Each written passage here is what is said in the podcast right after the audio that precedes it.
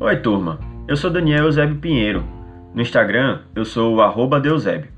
E você está ouvindo o Senão, Vejamos, um podcast sobre direito, política e arte, com sotaque natalense. Acompanhe o Senão Vejamos pelo seu tocador de áudio ou agregador de podcasts favorito e venha trocar uma ideia comigo nas redes sociais. No Instagram, é só procurar por arroba e no Twitter por arroba SVejamos. Ou ainda, se preferir, manda um e-mail para senãovejamospodcast.gmail.com. Sua mensagem certamente será respondida, se não contiver ofensas e nem demonstrações puras de ódio. Eu fico grato por nos ouvir e peço que divulgue esse podcast para as pessoas próximas a você, para que a gente possa construir uma rede de diálogo baseada em fatos e argumentos que prezam por um mínimo de racionalidade. Afinal, é assim que se faz um bom debate. Se não, vejamos.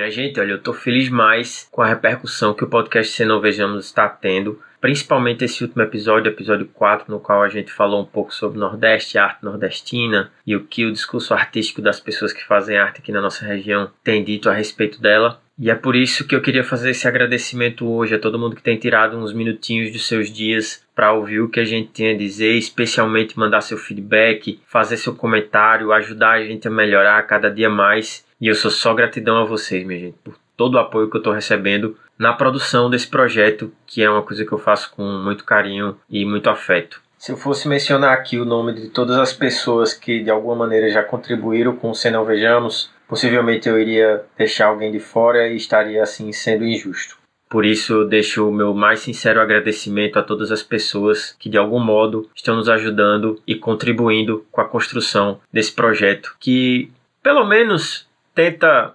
buscar estabelecer pontos de diálogo com as pessoas e fazer com que a gente reflita de uma maneira um pouco mais racional, talvez, mas nem sempre, sobre aspectos da nossa vida cotidiana e do mundo que nos rodeia. Portanto, para você que está aí ouvindo o nosso podcast, mandando seus comentários, seus feedbacks, eu deixo aqui um cheiro no seu coração. Valeu, turma. Muito obrigado.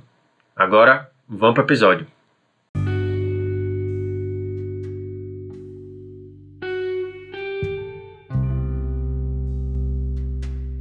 Episódio 5 Natal Como eu te amo.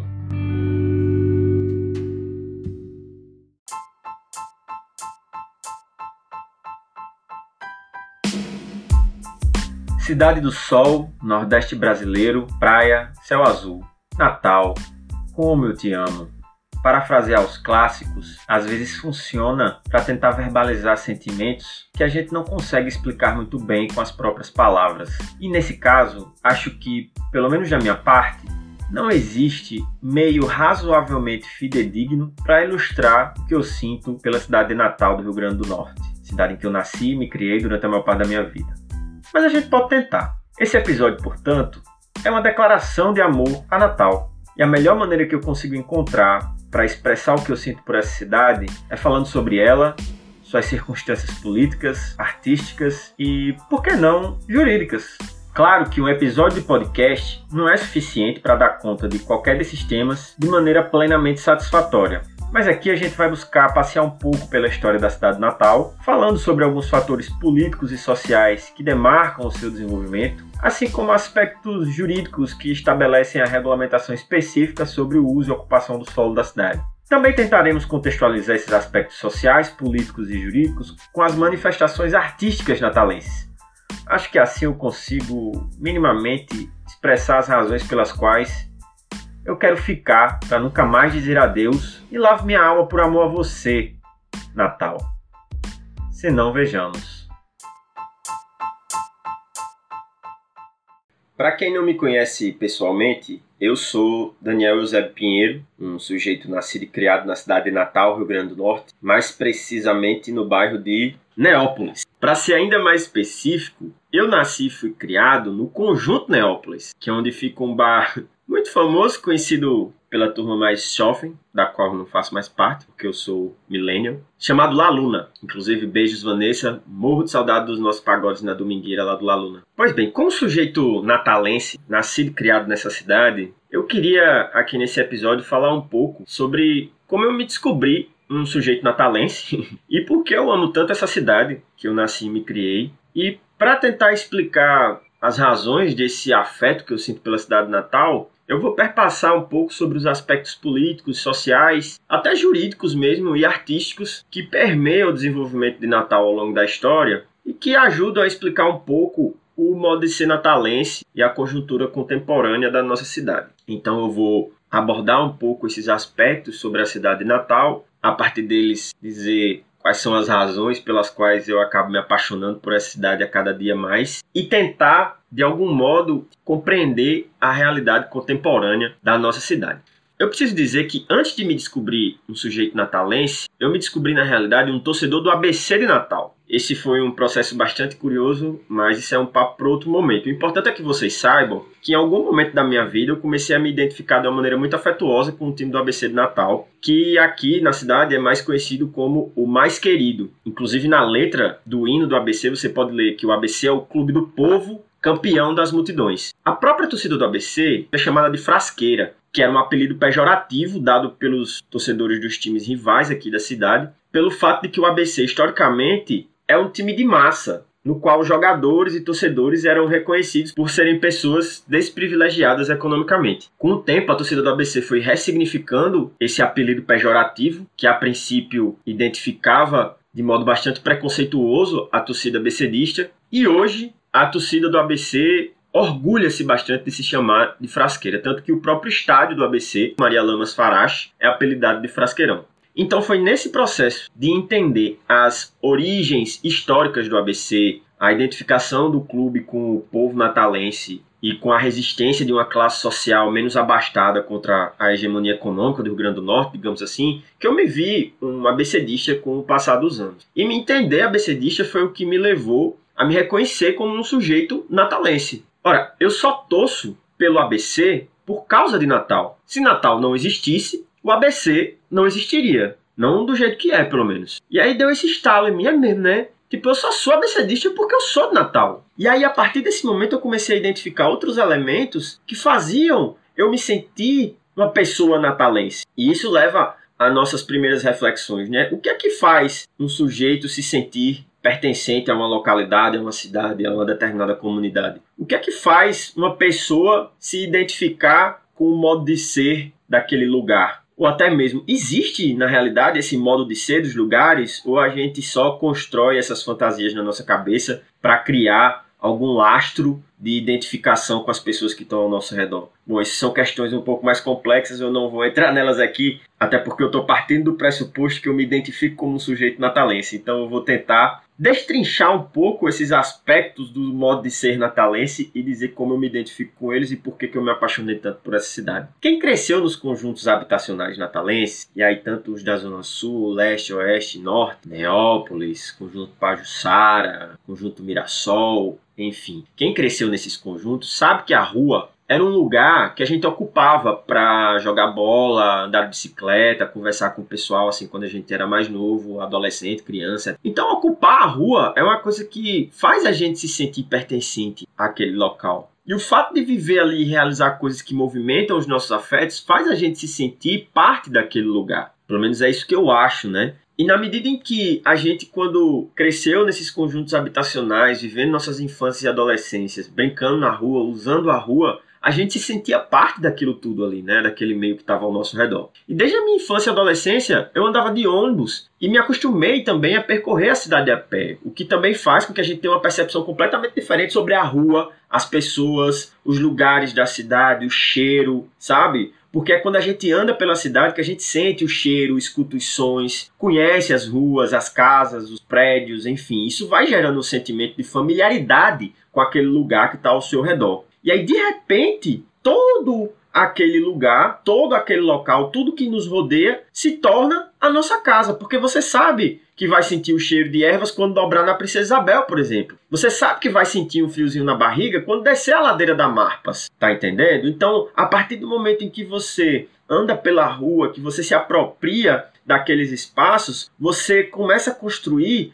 um sentimento de familiaridade com aquele lugar. E a partir desse sentimento de familiaridade, você se sente pertencente. é realmente essa alegoria de sentir a cidade como se fosse a sua casa. E aí, me descobrindo natalense, eu passei também a tentar entender a própria cidade de Natal, como também a ser grato a ela por ter me proporcionado conhecer as pessoas que eu conheci e viver todas as coisas que eu vivi. Porque foi a partir dessa minha realidade de andar pela cidade, de usar as ruas, de realizar minhas atividades na rua, que eu comecei a criar esse sentimento de familiaridade com a cidade de Natal e sentir a cidade toda como se fosse a minha casa. E a partir daí, ser grato a ela por tudo isso e buscar compreender melhor as circunstâncias desse lugar tão peculiar do Rio Grande do Norte, Nordeste, Brasil. E compreender Natal não é uma tarefa nada fácil, porque para isso a gente precisa olhar para o passado com um pouco de cautela. Natal, na realidade, era uma cidade muito pequena até o início do século XX, praticamente. A bem da verdade, até a construção do bairro de Cidade Nova, que hoje abrange o que a gente conhece como sendo Tirol e Petrópolis, Natal se resumia a Cidade Alta, Ribeira e Alecrim, o cemitério do Alecrim, por exemplo, foi construído em meados do século XIX para dar conta da demanda funerária que foi gerada por uma epidemia da época. Isso parece atual, né? E foi o primeiro cemitério chamado de extramuros da cidade, porque até então todo mundo na cidade natal era sepultado dentro das igrejas. Um grande amigo meu, Diego Fontes, fez a pesquisa dele de mestrado sobre a secularização da morte na cidade de Natal e contou a história do cemitério do Alecrim. Inclusive recomendo a leitura da obra de Diego Fontes. Ainda nessa obra, Diego diz que o cemitério do Alecrim foi construído antes mesmo da criação do próprio bairro do Alecrim. Para você ter a noção de como a cidade era pequena nesse tempo, meados do século XIX. Veja bem, não faz tanto tempo assim. Mas aí esse pequeno centro populacional, que era Natal, limitado ali a Ribeira, Cidade Alta e Alecrim, já estava se tornando insuficiente para dar conta da população natalense. E aí a institucionalidade da época resolveu ampliar os limites da área urbana da cidade, por assim dizer, para que fosse construído um bairro novo capaz de abrigar as elites daquela época, do início do século XX. E é nesse contexto que se dá a construção do bairro de Cidade Nova. E a construção do bairro de Cidade Nova, para mim, é um marco no desenvolvimento natalense. Tanto pelo processo de desapropriação que foi colocado em prática pelas instituições da época para poder dar lugar a um bairro que abrigaria a elite cultural e econômica da cidade natal, quanto porque, mesmo tendo sido construído há mais de 100 anos, Cidade Nova ou seja, Tirol e Petrópolis, até hoje é uma das áreas da cidade melhor planejadas e mais bem servida de infraestrutura urbana e serviços. Melhor, inclusive, do que eras construídas depois e antes dela. Não é coincidência que até hoje os bairros de Tirol e Petrópolis são conhecidos por abrigarem as elites natalenses. Porque na nossa cidade, historicamente, infraestrutura urbana é um privilégio reservado a essas pessoas. Mas a guinada do desenvolvimento natalense realmente se deu com a chegada da Segunda Guerra Mundial. É a partir dos anos de 1950 que Natal começa a crescer exponencialmente e aumentar sua população de maneira mais rápida e intensa. Esse processo, logicamente, não aconteceu sem traumas. Natal é uma cidade na qual uma parte expressiva do seu solo é propriedade de pouquíssimas famílias. Claro que, com o passar dos anos, isso foi se diluindo um pouco. Mas a verdade é que foram essas poucas famílias que decidiram como e onde nós moramos hoje. Pode parecer mentira minha, mas basta a gente olhar para o que aconteceu na cidade a partir dos anos de 1960. Com a Segunda Guerra Mundial, muita gente veio para Natal em razão da instalação de estruturas militares na cidade e seus arredores. Isso gerou uma demanda por moradia e serviços públicos e privados mais robustos. A população da cidade estava aumentando e, na medida em que a população da cidade estava aumentando, isso demandaria tanto serviços particulares, né, comércio, o próprio setor de serviços mesmo, quanto de serviços públicos. E para dar conta dessas necessidades, a cidade desenvolveu um plano de ocupação das extremidades a partir da construção dos famosos conjuntos habitacionais. E aí é que surgem os conjuntos da Zona Sul, dentre os quais o de Neópolis, no qual eu cresci, faz parte, e os da Zona Norte. Sendo que os conjuntos da Zona Sul tinham como público-alvo servidores públicos que estavam se instalando na cidade e com um poder aquisitivo um pouco mais privilegiado. E os da Zona Norte, eles eram destinados a abrigar a classe trabalhadora que seria empregada no polo industrial de Extremóis. Então, a partir disso, você já percebe como a divisão do solo da cidade foi feita de uma maneira direcionada para que determinadas porções do solo urbano fossem destinadas a classes econômicas com poder aquisitivo distintos. Esse processo de ocupação do solo da cidade atraiu inúmeras pessoas do interior do estado, do Rio Grande do Norte, sendo que a grande parte da população da nossa cidade é oriunda de famílias inicialmente instaladas no interior do nosso estado. E aí, nesse processo de expansão de Natal para os seus limites, algumas distorções, obviamente, foram sendo criadas. O preço do solo natalense inflacionou artificialmente a partir da Segunda Guerra, e o custo de vida na cidade aumentou sobremaneira nas décadas que se seguiram. Isso não veio acompanhado, entretanto, de uma política urbana consistente. A verdade é que o desenvolvimento urbano de Natal não acompanhou a demanda da população. E hoje a gente experimenta os efeitos desse crescimento desordenado. Veja, apesar da gente ter observado um crescimento populacional vertiginoso a partir dos anos 50, as estruturas de drenagem e saneamento básico de Natal, por exemplo, nunca foram suficientes para dar conta desse aumento populacional. E atualmente é que a gente sente na pele as consequências dessa omissão que é histórica. Ou você, cidadão ou cidadã natalense, morador da cidade de Natal, moradora da cidade de Natal, nunca passou um perrengue por causa dos alagamentos da cidade? Me diga, do mesmo modo, a estrutura de transporte coletivo da cidade também nunca foi ordenada de maneira minimamente racional e capaz de dar conta satisfatoriamente da demanda da cidade. Isso também foi acompanhado pela ausência de um plano de arborização capaz de dar um conforto climático maior nos ambientes da cidade, isso sem falar das péssimas condições das ruas, calçadas, falta de acessibilidade, enfim. Natal é uma cidade que convive com problemas estruturais gravíssimos decorrentes do seu crescimento rápido e desordenado, especialmente a partir dos anos 50, aliado à omissão histórica do poder público em dotar a cidade de infraestrutura urbana básica. E aí isso nos traz um questionamento. Quem foram as pessoas que governaram a cidade nesse período pós-1950 e por que razão elas nunca fizeram nada para resolver os problemas que são recorrentes há tantos anos na nossa cidade? Pois é. Natal é uma cidade governada pela mesma família há décadas. Exatamente o que você ouviu, a mesma família, não é nem o mesmo grupo político, é a mesma família mesmo, que são os Alves. Desde Aloysio Alves, que na realidade não chegou a ser prefeito de Natal, mas a partir dele se gerou uma dinastia política familiar que comanda o RN até hoje, basicamente. Os seus familiares vêm se revezando no governo da cidade. Agnello, Garibaldi, lá pelos anos 60, 80, até o último deles, que veio a durar mais tempo, que foi o ex-prefeito Carlos Eduardo, que transitou ali pela prefeitura de Natal, seja como vice ou como prefeito mesmo, desde 2001, meu amigo. E elegeu seu sucessor, que foi oriundo desse mesmo grupo político, o atual prefeito de Natal, Álvaro Dias. Então veja, de Agnello e Garibaldi para cá, só se elege prefeito de Natal ou quem faz parte da família Alves, ou quem compactua com a política da família Alves. As únicas exceções talvez tenham sido Altinoco e Micarla de Souza, que foram escorraçados da Prefeitura de Natal. Aldo, por ter elaborado um plano diretor um pouco mais democrático, que desagradou setores econômicos da nossa cidade, e Micarla por. Então, né? Enfim. Compreender essa dinâmica política da cidade de Natal é fundamental, porque é a partir dela que a gente entende qual é a lógica do exercício do poder na nossa cidade. Só se elege, meu amigo, prefeito ou prefeita dessa cidade e se mantém prefeito ou prefeita de Natal quem faz parte da família Alves ou compactua com a família Alves, assim como as pessoas que financiam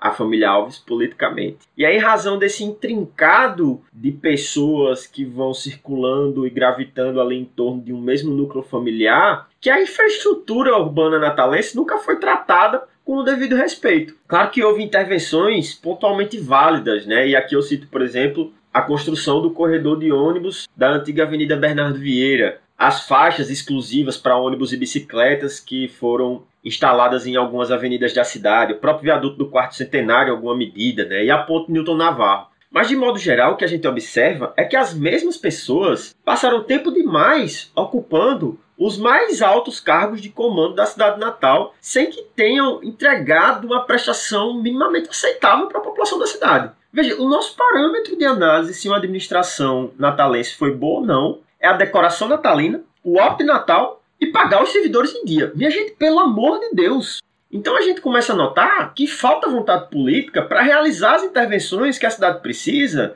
e mudar efetivamente o panorama da ocupação do solo de Natal. Falta também qualidade na gestão da coisa pública e senso de republicanismo para tratar dos serviços da nossa cidade. Eu digo isso porque me parece que Natal é uma cidade governada historicamente para atender os interesses de pouquíssimas famílias. E a gente percebe isso a partir do momento em que uma família só, por exemplo, é proprietária de empresas de transporte coletivo e também dos postos de gasolina e ainda financia as campanhas políticas locais. O mesmo acontece em outros setores econômicos, de modo que Natal acaba sendo uma cidade onde os mercados são muito capturados. Isso é, um grupo específico toma conta daquele mercado e não deixa que ninguém possa competir com esse grupo de maneira minimamente razoável. E é muito difícil realmente que a gente observe a entrada de novos competidores nos mercados natalenses. E não basta só entrar, né? Tem que se firmar nesses mercados. E aí é que o cenário fica pior ainda. Basta ver o que acontece com a construção civil natalense e a quantidade de médias e pequenas empresas que tentaram surfar a onda do boom imobiliário ali dos anos 2010, acabaram não conseguindo se sustentar com o passar dos anos, fecharam suas portas e ocasionaram diversos prejuízos aos consumidores que adquiriram imóveis nessas empresas. É difícil competir no mercado natalense. É isso que gera o atraso econômico que a nossa cidade experimenta. E aí a gente vai desaguar na discussão muito mais atual da nossa cidade, que é a seguinte: algumas pessoas afirmam que o desenvolvimento da cidade natal é atrapalhado pelo plano diretor, que é muito restritivo. O plano diretor, para que vocês entendam,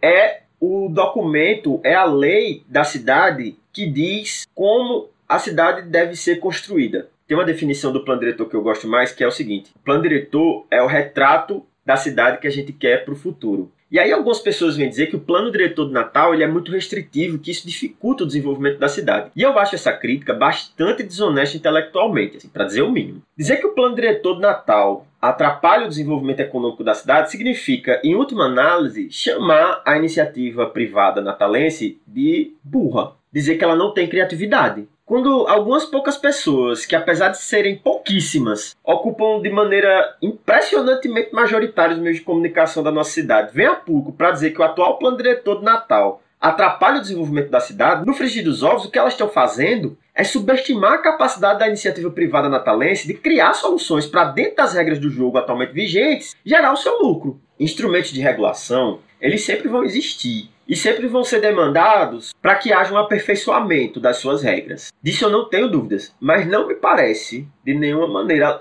lógico acreditar que um único instrumento, no caso o plano diretor, seja capaz de sozinho suplantar todos os fatores históricos, sociais e econômicos que trouxeram a nossa cidade para o lugar que ela está hoje. Em outras palavras, quando essa parcela da cidade de Natal alega que o atual plano diretor da cidade é o responsável pelo seu atraso, eles estão desconsiderando todo o processo histórico de especulação imobiliária, acúmulo de terras da capital, a absoluta falta de intervenções urbanas capazes de dotar a cidade de uma infraestrutura suficiente para atender a demanda da população. Eles estão desconsiderando também a captura de mercados estratégicos, né, a dominação de alguns mercados, especialmente construção civil e transporte coletivo. E estão desconsiderando a própria lei de oferta da procura, que é a base da sociedade capitalista. Natal, na realidade, sofre demais com as consequências do patrimonialismo histórico que ainda domina o poder público na nossa cidade. Isso gera distorções no nosso desenvolvimento econômico.